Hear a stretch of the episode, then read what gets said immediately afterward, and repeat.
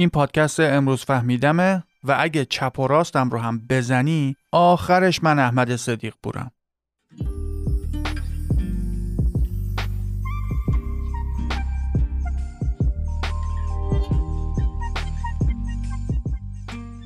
اگه می‌خوای بدونی چطور میشه که بعضی آدما اینقدر با اطمینان از عملکرد و مواضع خوب و بد باند سیاسی خودشون دفاع می‌کنن احتمالا خوب جای اومدی. چون توی این اپیزود بنده تلاش می‌کنم که با کمک استدلال ها و داده های علمی و با اشاره به آخرین یافته ها در زمینه روانشناسی و عصب شناسی واسط یه تصویر واضحتر و کلیتری از گرایشات سیاسی و اجتماعی ما آدما ترسیم کنم. ولی همین اولش چند نکته رو باید عرض کنم. یه نکته این که اگر جزء اون دسته ای هستی که همیشه به خودت و دیگران گفتی که اصلا آدم سیاسی نیستی و یا حوصله این بحثا رو نداری و یا ته دلت از خودت کلا قطع امید کردی که از مسائل اساسی پیرامونت سر در بیاری. باید بگم که بس کن. یه بارم که شده این بازی ها و دفاع های راحت طلبانه رو کنار بذار و سعی کن با شنیدن این اپیزود یه آغازی داشته باشی که اصل و کلیات این کشمکش های سیاسی و اجتماعی رو بفهمی. چون اگه خودت نتونی درست تشخیص بدی و درست تصمیم بگیری دیگران واسط این کارو می‌کنن و اصلا هم مشخص نیست که اونا درست تشخیص بدن و درست تصمیم بگیرن. حالا قبول دارم که اکثر این جار و جنجال های سیاسی مسخرن و بیشتر جایی واسه عقد های یه عده آدم خودشیفته است ولی امیدوارم توی این قسمت بتونم اون مقداری که خودم طی سالها سرگردانی فهمیدم رو به صورت ریشه‌ای و علمی و البته خلاصه توضیح بدم. دومین نکته هم اینه که خواهش می‌کنم هر گونه پیش داوری و سوگیری که از قبل نسبت به یک جناح یا جنبش یا نظام سیاسی داری رو کلا غلاف کنی و سعی کنی که با دید علمی و بیطرفانه ای این اپیزود رو گوش بدی. خب همین دیگه بریم سر اصل مطلب امروز که اصلا این جناح چپ و جناح راست از کجا میاد و چرا اکثر کشورهای دنیا سیاستشون دو قطبی یا دو جناحی تعریف میشه. و آیا این درسته که هر کسی خودش رو حتما توی یکی از این دو گزینه تعریف کنه؟ با من همراه باشید.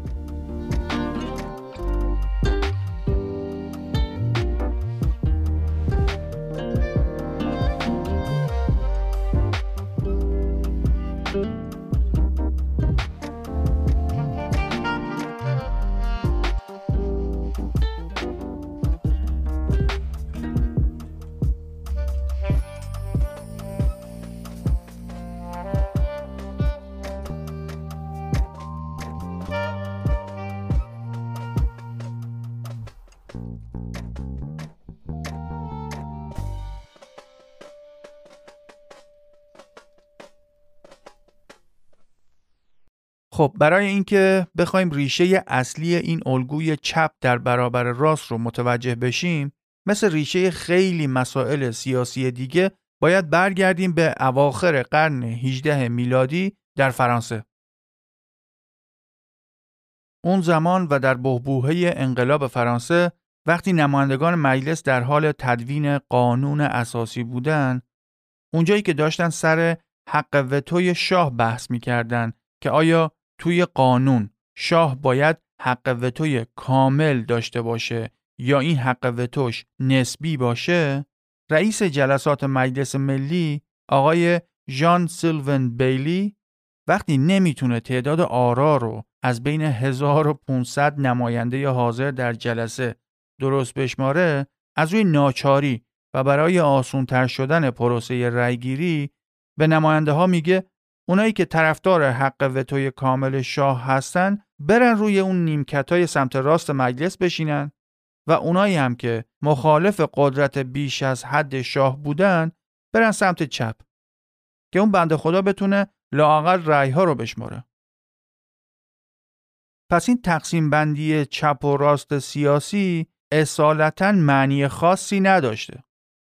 حالا اونایی که طرفدار و وفادار شاه بودن معمولا مذهبی هم بودن و با کلیسای کاتولیک هم رابطه خوبی داشتند و عموما روی سنتهای فرانسوی تاکید داشتند. ولی اونایی که مثلا رادیکال بودن و خواستار تغییرات بیشتری بودن به شاه و کلیسا بیشتر گیر می‌دادند. و اینطور بود که فرانسه این ایده تغییر در مقابل محافظ کاری یا تجددگرایی در مقابل سنتگرایی رو کلا شروع کرد. که تا همین امروز هم دیگه تقریبا تمام صحنه کارزار سیاسی کشورهای مختلف رو شک میده.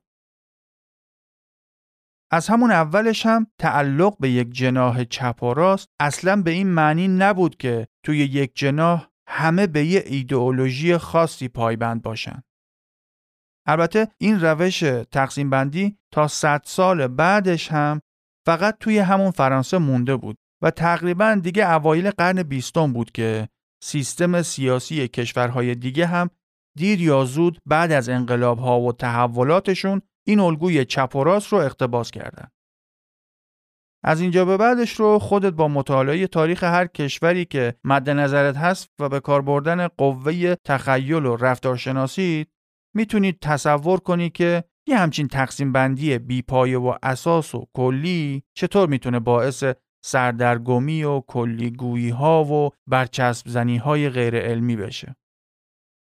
دستبندی کردن همه افراد فقط توی دو جناح چپ و راست اون وقتی پیچیده تر شد که با پیشرفت علوم اجتماعی مثل اقتصاد و جامعه شناسی و ارائه شدن نظریات مختلف اکثر آدما دیگه نتونستن همه باورها و مواضع اجتماعی و سیاسی خودشون رو فقط توی یکی از این دو جناح پیدا کنن.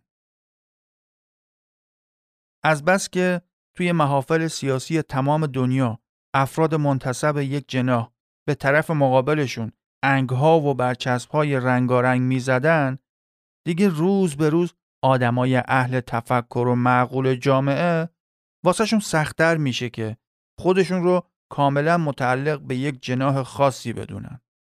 این اصلا مختص یک کشور خاص نیست و تقریبا همه جا همینطوریه. من خودم هم توی قسمت های قبلی از تقسیم بندی چپ برای توضیح دادن بعضی از ایدئولوژی های قرن بیستم استفاده کردم. ولی واقعیت اینه که تقریبا میشه گفت هیچ تعریف ثابتی برای چپ وجود نداره و توی دوره های مختلف و جاهای مختلف تعریفشون متفاوته. حالا نه اینکه هیچکس تا حالا تلاش نکرده باشه که تعریف و دسته‌بندی دقیقی از چپ و راست و کلا گرایش های سیاسی و اجتماعی ارائه بده. مثلا سال 1950 یه روانشناس آلمانی‌الاصل ساکن انگلیس به نام هانس یورگن آیزنک یا آیزنک متوجه شد که یه سری شباهت های عجیبی بین نازی ها که قرار بود راست افراطی یا فاشیست باشن و دیکتاتوری های کمونیستی که قاعدتا اند چپ تشریف داشتن وجود داره. بعد از اونجایی که حوزه مطالعاتی خودش شامل شخصیت شناسی و رفتار شناسی هم می شده با خودش گفته اینجوری فایده نداره. البته دقیقا کسی نمی‌دونه با خودش چی گفته ولی به هر حال ایشون توی کتابش یه تقسیم بندی جدیدی ارائه کرد که علاوه بر محور چپ و راست گرایش های دموکراتیک و خودکامگی رو هم اضافه می کرد و استدلال می کرد که معیارهای مندرآوردی به قول خودش تاف ماینددنس یا سخت ذهنی یا از اون طرف تندر ماینددنس یا انعطاف ذهنی آدما باعث میشه که از نظر سیاسی به دموکراسی یا خودکامگی گرایش پیدا کنن. حالا ایشون باور داشت که اون سخت ذهنی افراد به میزان درونگرایی یا برونگرا بودنشون بستگی داره. دیگه جای تعجبی نداره که نظریه ایشون هم ایرادات فنی و هم منتقدان زیادی داشت که معروفترین منتقدش یه روانشناس دیگه بود به اسم آقای میلتون روکیچ این آقا میلتون ما نظرش این بود که اصلا هم اینجور نیست و بزرگترین فرقی که چپ ها با راستگراها دارن اینه که چپ ها فقط اصولا بیشتر روی تصاوی حقوق و برابری آدما تاکید دارن. بعدها همون آیزنک یه فاکتور دیگه هم به نمودارش اضافه می‌کنه و معیار اقتصادی کپیتالیسم و سوشالیسم رو هم به بقیه اضافه می‌کنه. این دفعه چند وقت بعدش یه فعال مدنی و سیاستمدار آمریکایی به نام دیوید نولن که یکی از بنیانگذاران حزب لیبرتریان آمریکا بود یه چارتی ارائه می‌کنه که این بار گرایش های سیاسی افراد رو از دو نظر تقسیم بندی می‌کرد. یکی مواضع آدما نسبت به آزادی های فردی و اون یکی معیار هم مواضع فرد نسبت به آزادی های اقتصادی بود. بعدش دیگه هر چی که جلوتر میاییم یه سری چارت های پیچیده تر چند محوری و گیج کننده شامل چارت ووسم و چارت پورنل و چندین چارت دیگه توسط اساتید و صاحب نظران مختلف ارائه میشه. مشکل اینجاست که مثل همون بحث های بی انتهای سیاسی ملت هنوز هم دارن بحث می‌کنن که کدوم چارت از بقیه بهتره. یکی از مشکلات هم اینه که مگه مسائل سیاسی و اقتصادی و اجتماعی به همین چند موضوع ختم میشن که به این راحتی آدم بتونه تمام باورهای خودش رو توی یه جدول پیدا کنه و عضو یه تیم بشه. توی اون دستبندی هایی که توسط سیاسیون ارائه میشن هر روز یه اسم به اسم های قبلی اضافه میشه.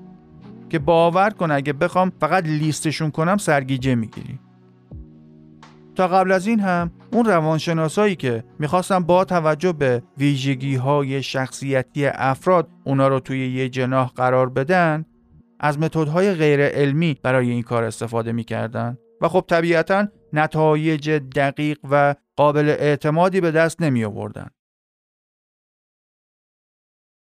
خب حالا این وسط من و تویی که همین جوری بدون شواهد قابل اثبات علمی چیزی رو قبول یا رد نمی کنیم باید چیکار کنیم؟ از یه طرف داریم می‌بینیم که ظاهرا باید یه چیزی واقعا آدما رو به دو دسته متفاوت تقسیم کرده باشه که همین جوری روز به روز شاهد بیشتر شدن اختلاف ها بین چپ و راست یا لیبرال ها و کانسرواتیو ها یا تحول خواهان و محافظ کاران یا هر اسم دیگه ای که روی خودشون می‌ذارن هستیم. مخصوصا توی این عصر ارتباطات که همون قدری که وچه اشتراک هامون رو می‌تونیم با هم در میون بذاریم همون قدر هم اختلافاتمون مشخصتر میشن. لابد واقعا یه چیزی باید باشه که این همه آدم در سراسر دنیا رو در مقابل هم قرار داده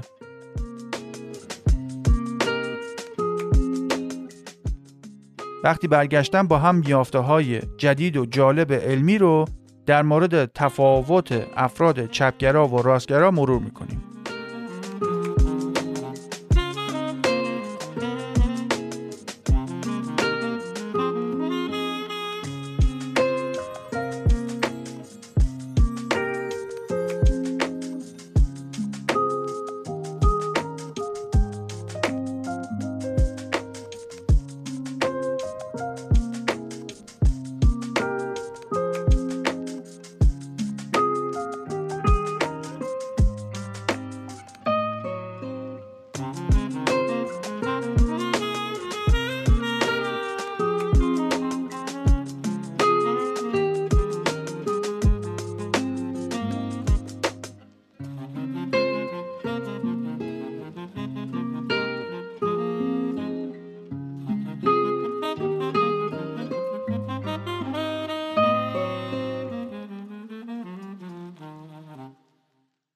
خب تا اینجا یه اشاره به ریشه این تقسیم بندی چپ و راست سیاسی اجتماعی داشتیم و با هم چند نمونه از تلاش های آدمای مختلف برای پیش بینی گرایش های سیاسی افراد رو مرور کردیم. اگه واسط جالب بود همین که یه جستجوی ساده انجام بدی با انبوهی از جدول ها و چارت های مختلف روبرو میشی که هر کدوم سعی دارن گرایش های سیاسی رو یه جوری بالاخره توضیح بدن. ولی حالا تا اینجا اینو تقریبا همه می‌دونن که گرایش های سیاسی و مواضعی که افراد در مورد مسائل اجتماعی می‌گیرن به صورت سیاه و سفید یا صفر و صدی نیستن.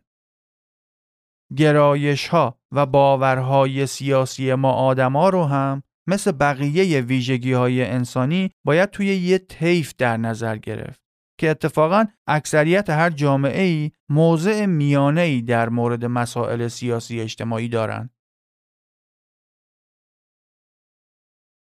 با اینکه می‌دونیم این سیستم دو وجهی راست و چپ یا همون محافظ کار و لیبرال به هیچ وجه نمی‌تونه تمام مسائل و بحث های رایج در جوامع امروزی رو توصیف کنه و تمام دیدگاه های موجود رو در خودش جا بده ولی فعلا همین رو داریم که باهاش کار کنیم چند وقت پیش داشتم یه مناظره زیرخاکی که واسه 54 سال پیش بود رو نگاه می کردم. این مناظره در سال 1968 و بین ویلیام باکلی که اون موقع مغز متفکر جمهوری خواهان محافظ کار بود و گور ویدال از حزب دموکرات که اون زمان هنوز لیبرال تر بودن صورت گرفت. این مناظره اون موقع خیلی مهم و خفن بوده و قرار بوده به جامعه آمریکا به صورت زنده نشون بده که دو نفر هر چقدر هم که دیدگاهاشون با هم متفاوت باشه و از همدیگه فاصله داشته باشن ولی می‌تونن خیلی منطقی حرفای همدیگه رو بشنون و همدیگه رو قانع کنن.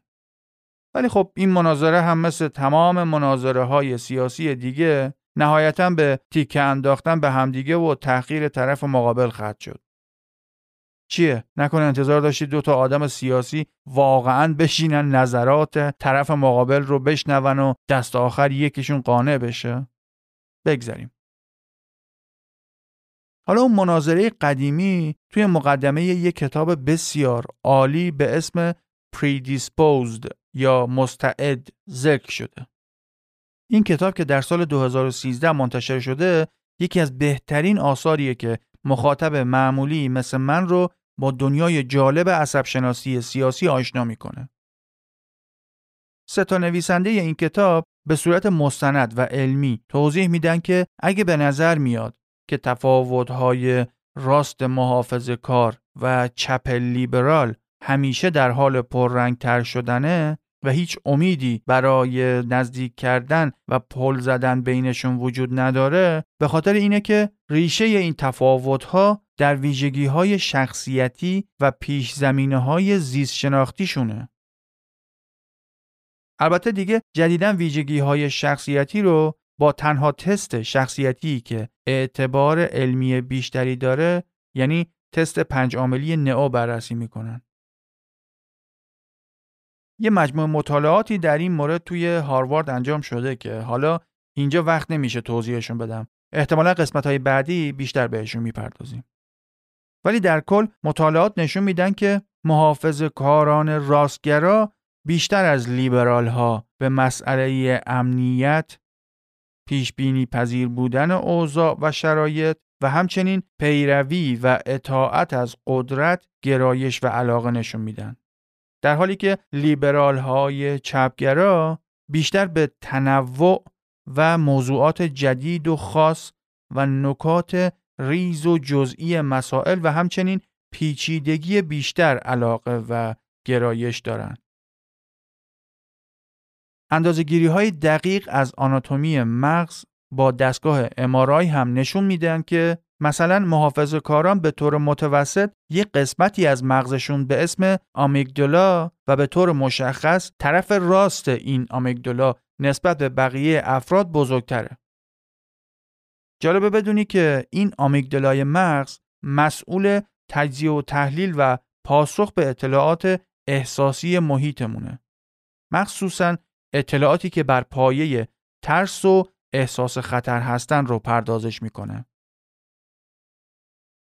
توی دستگاه fMRI که میزان فعالیت های قسمت های مختلف مغز رو نشون میده وقتی داوطلبان محافظ کار یا راستگرا رو بررسی کردن متوجه شدن که نه تنها این طرف راست آمیگدالای مغزشون بزرگتره بلکه توی تست های فکری و تصمیماتی که واسهشون طراحی کرده بودن همون قسمت آمیگدالا خیلی جریان خون بیشتری داشته و فعالتر بوده.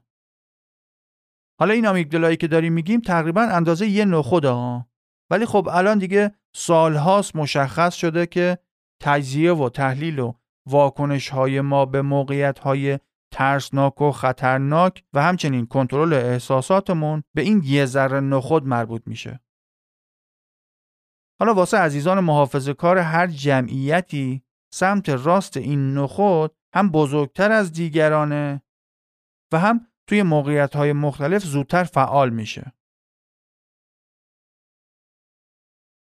از اون طرف لیبرال ها و یا چپ ها یا تجدد خواهان یا هرچی که اسمشو می‌ذاری یه قسمت بیرونی تر از قشر مغزشون به اسم anterior cingulate gyrus یا anterior cingulate cortex مغزشون بزرگتره و فعالتره.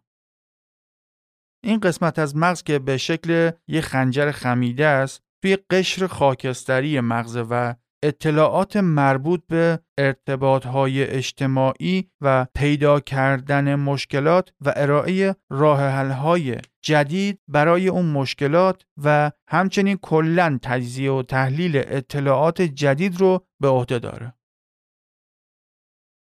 البته و صد البته این اصلا در مورد همه صدق نمی‌کنه و موضوع به این سیاه و سفیدی و صفر و صدی نیست. چون اون وقت اون همه جمعیت انسانی که احتمالاً اکثریت رو هم تشکیل میدن رو نمیشه توضیح داد. ولی اصولا اگه فقط بخوایم از روی اندازه این دوتا ساختار مغزی پیش بینی کنیم که چه کسی گرایشات محافظ کارانه داره یا چه افرادی لیبرال تر هستن 71 ممیز 6 دهم درصد مواقع می‌تونیم درست پیش بینی کنیم. اگه هنوز موهای زائد بدن سر جاشون هستن اجازه بده اینجوری توضیح بدم.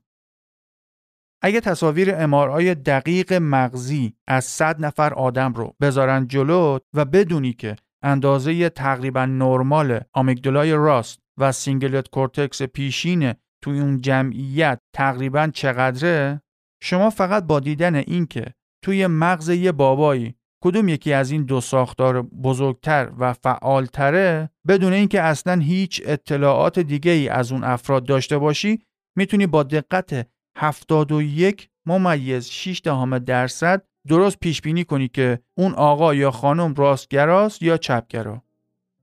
می‌تونی با توجه به مباحث سیاسی روز جامعهشون پیش بینی کنی که موضع محافظ کارانه و سنتی داره یا نظراتش بیشتر لیبرال و تجدد خواهانه است. چند ثانیه وقت میدم بری موهای دوروبرت رو جارو کنی.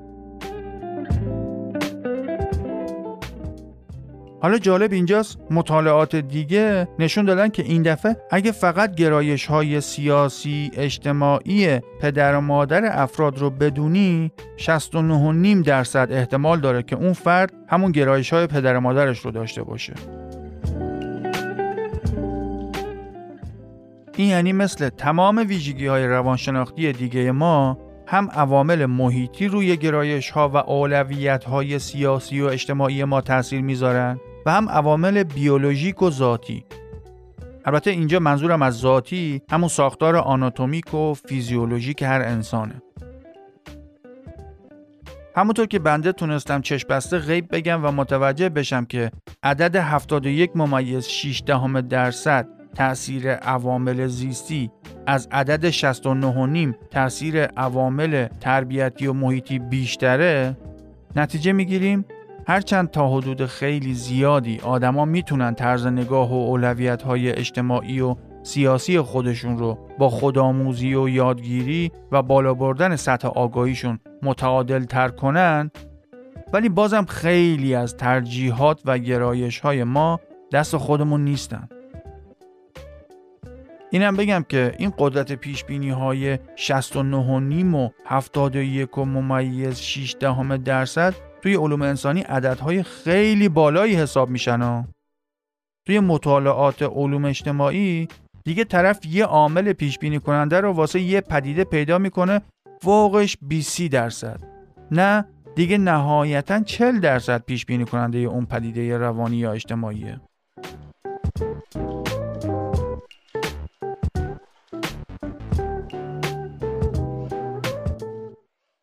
اینجا ممکنه یه سوالی مثل همون سوال معروف که آیا از اولش مرغ وجود داشته یا تخم مرغ واسمون پیش بیاد؟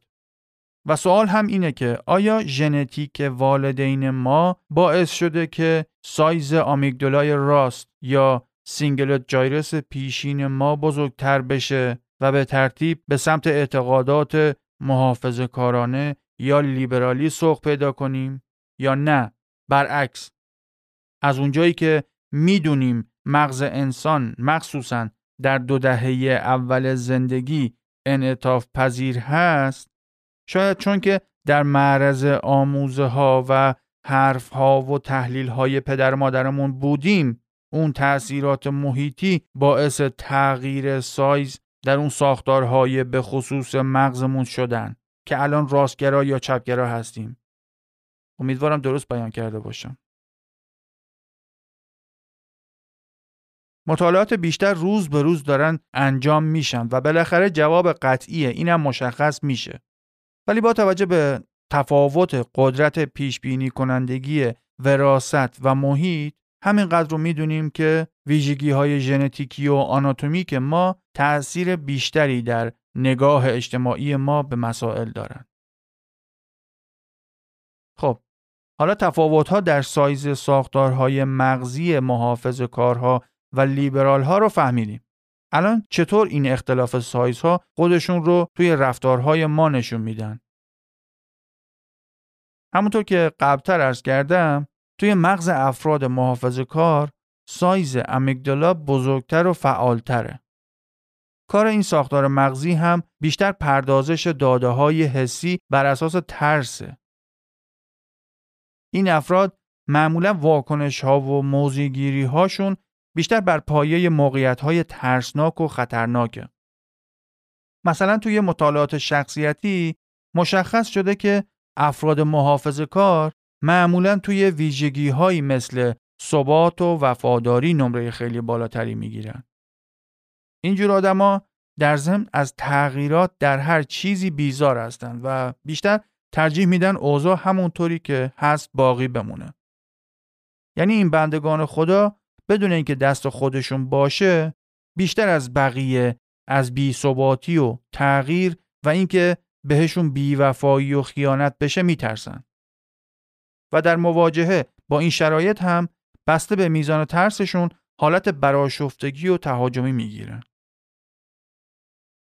در ضمن بزرگ بودن amygdala باعث میشه که تصمیمات و واکنش های آدما بیشتر بر اساس آموزه های هر مذهبی باشه که بهش باور و آشنایی دارن.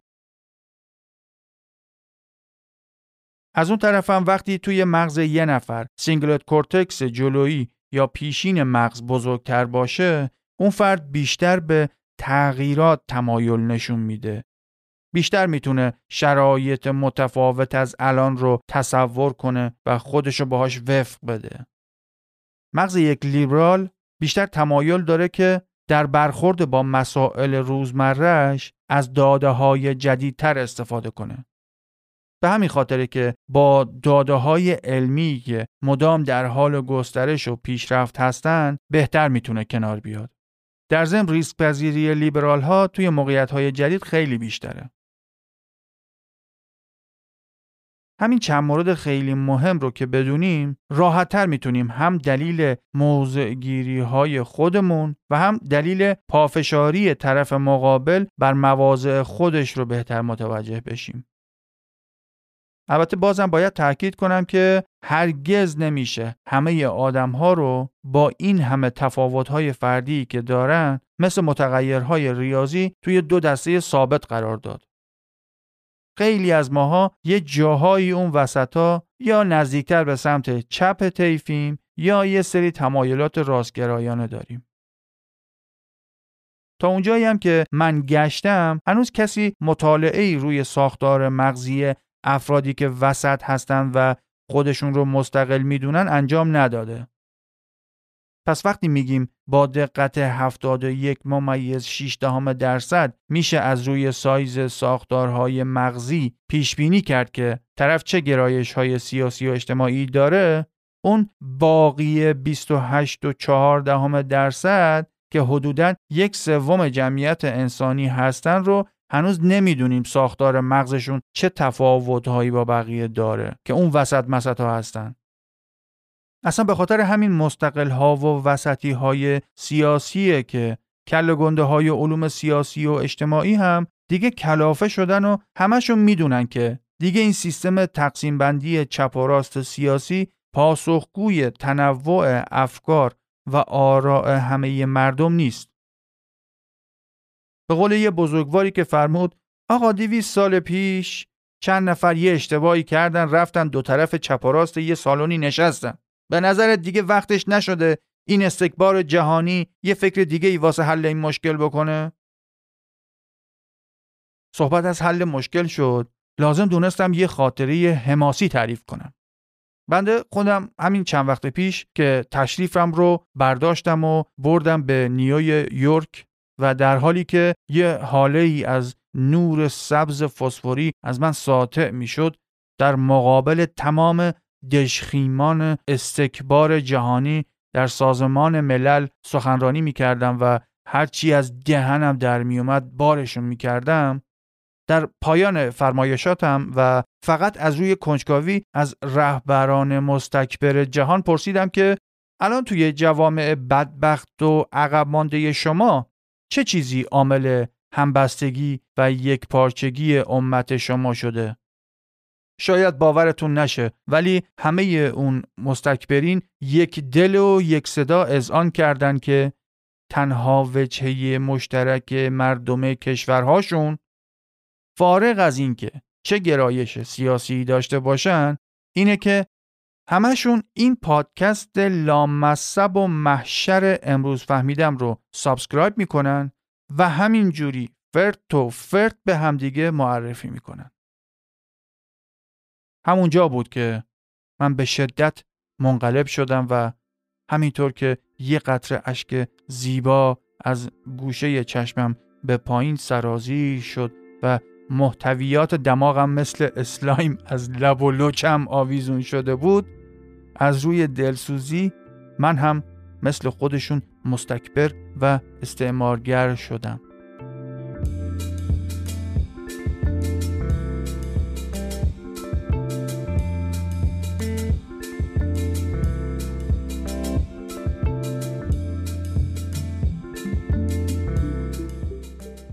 ولی حالا جدای از این بیمزگی ها امیدوارم امروز با هم یه کلیاتی از روانشناسی سیاست دستمون اومده باشه. اگه اتفاقی نیفته و تا هفته بعد جوگیر نشم بپرم روی یه موضوع دیگه سعی می‌کنم توی یکی دو قسمت آینده مفصلتر به ویژگی های شخصیتی که تا الان توی مطالعات مختلف در مورد محافظ کارها و لیبرال ها مشخص شدن بپردازیم. و احتمالاً اگه حس کردم که به اندازه کافی پررو شدم که می‌تونم نظر شخصی خودم رو هم اون وسط مسطا رد کنم قاطی مطالب در مورد روانشناسی و عصبشناسی جریانهای سیاسی همین ایران خودمون هم صحبت می‌کنیم و نظر غیر علمی از خودم در می‌کنم. حالا ببینیم چی میشه.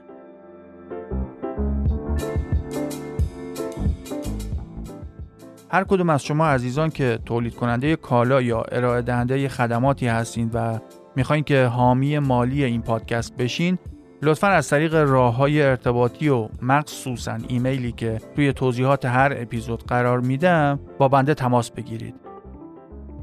مسلما برای اولین اسپانسرها طبیعتا شرایط همکاری به شدت کویت خواهد بود. دوستتون دارم. دیرباور و دانشجو و کنجکاو بمونید.